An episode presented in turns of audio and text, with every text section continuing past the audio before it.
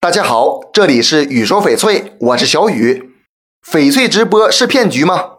客观来说，翡翠直播是一种新型的销售方式，不能武断的说它是骗局。关键还得看平台背后的商家是否靠谱。如果商家既专业又诚信，别说在直播间买，就算是在卫生间买也是可靠的。直播间有没有套路呢？那是肯定的。第一，很多外行压根不怎么懂货，就直接上来卖。不同屏幕的手机看翡翠的颜色本来就有很大偏差，很多油青色的翡翠在灯光下看是阳绿，主播们就当阳绿的卖，几百块就能买件冰种阳绿的平安扣，这不瞎扯淡吗？客户收到后一看，直接吐血骂娘。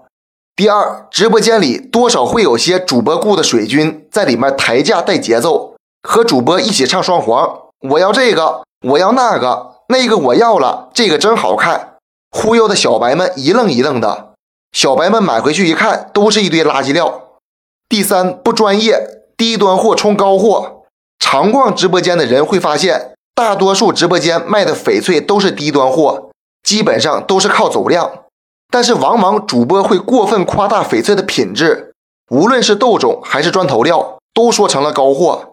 不懂行的朋友们一看捡漏了，冲动消费，收到货才恍然大悟。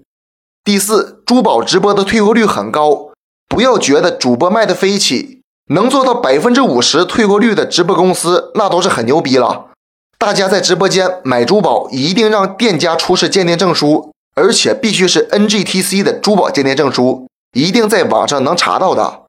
这期节目就给大家讲到这里了。小雨每天都会在朋友圈更新精美、性价比高的翡翠，通过主页就可以找到我，点关注不迷路。那咱们就下一期再见了。